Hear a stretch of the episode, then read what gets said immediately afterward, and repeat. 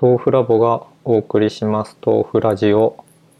えー、今日は Google ホームミニを買ったお話をしたいと思います。で前々回のポッドキャストでスマートスピーカー何がいいかっていう話をして僕は Apple のホームポット待ちだって言ってたんですけどもまあホームポットがまだ出そうにないっていうのとあとですね前々回のポッドキャストが内容があまりにグダグダでさすがにスマートスピーカー持ってないのに喋るっていうのが無理があったなと反省しましてでその収録が終わった帰り道にそのままビッグカメラによって Google ホームミニを買ってきました。で結論としてはすごく気に入ってます。あのデザインもシンプルで部屋の中に置いといても違和感ないしで大きさもそんなに大きくないのでいいなと思いました。で普通の Google ホームと Google ホームミニの違いはスピーカーなんですけれども、えー、僕は音質にあんまりこだわってないのでミニの方で良かったなと思ってます。で前回の話でえっと結局 Apple Watch を常に腕につけてるのでそのまま Siri に話しかければいいんじゃないかっていう話をしてたんですけども、えー、これがいざ Google ホーム置いてみると人はどれだけダメになれるのかっていうのが分かってというのも Apple Watch は、えー、腕を上げて時計のフェイスがあの腕を上げるジェスチャーによって画面が点灯する点灯というかスクリーンがオンになるんですけどもその状態でしか Siri に話しかけられないんですけども Google ホームだと何もしなくてもそのまま話しかけられるんですね。だからその腕を上げるっていう動作がいかに面倒くさいかっていうのが分かっていやこの腕を上げることすら面倒くさいっていう本当に人はどれだけダメなのかっていうのがよくわかりました。なので Apple Watch がいいやと思っててもやっぱりスマートスピーカー便利だなって思います。それで Google ホームミニで実際にどういうことに使ってるかなんですけれどもまあみんな使ってるのが天気とスケジュールあたりかなと思います。でそれであとは今まで僕があんまり興味なくて聞いてなかったんですけれども NHK のニュースが聞けたりとかあとラジオが、えー、いろんなラジオ番組対応していて番組じゃないえっとラジオ局対応しているのでそこから好きなものをかけることができます。あラジコですね。ラジコに対応してるのでラジコで聴けるラジオは聞くことができます。あとは、えー、Spotify の無料プランを契約しましてそれで音楽を流してるんですけどもこれがすごく良くて、えっと、Spotify は無料プランだと特定のアーティストだとか特定のアルバムを指定して聴くことができないんですけれどもそういう聴き方をする場合は僕の場合は Apple Music を使うのでうん、そうじゃなくてただ BGM として部屋の中で流しておきたいっていう場合には無料プランの方がむしろいろんな何を聞きたいっていうのを選択せずに適当に言うとそれっぽいの流してくれるので逆に無料プランの方が便利かなと思いました。なので Apple Music が有料で Spotify が無料っていう使い方をしてます。で、その Spotify と Google ホームミニを組み合わせると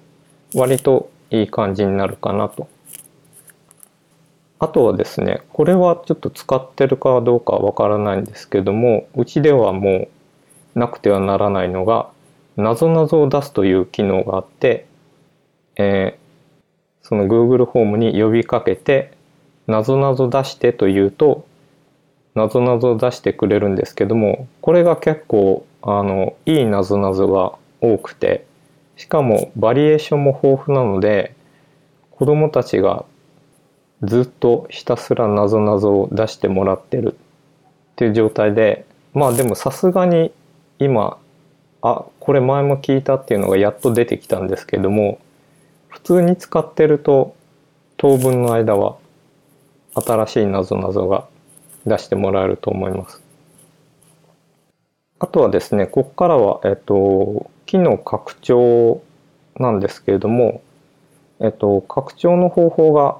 if と IFTTT を使って手軽にやるのと、えー、アクションっていうのを自分でコード書くんですかねっていう方法があって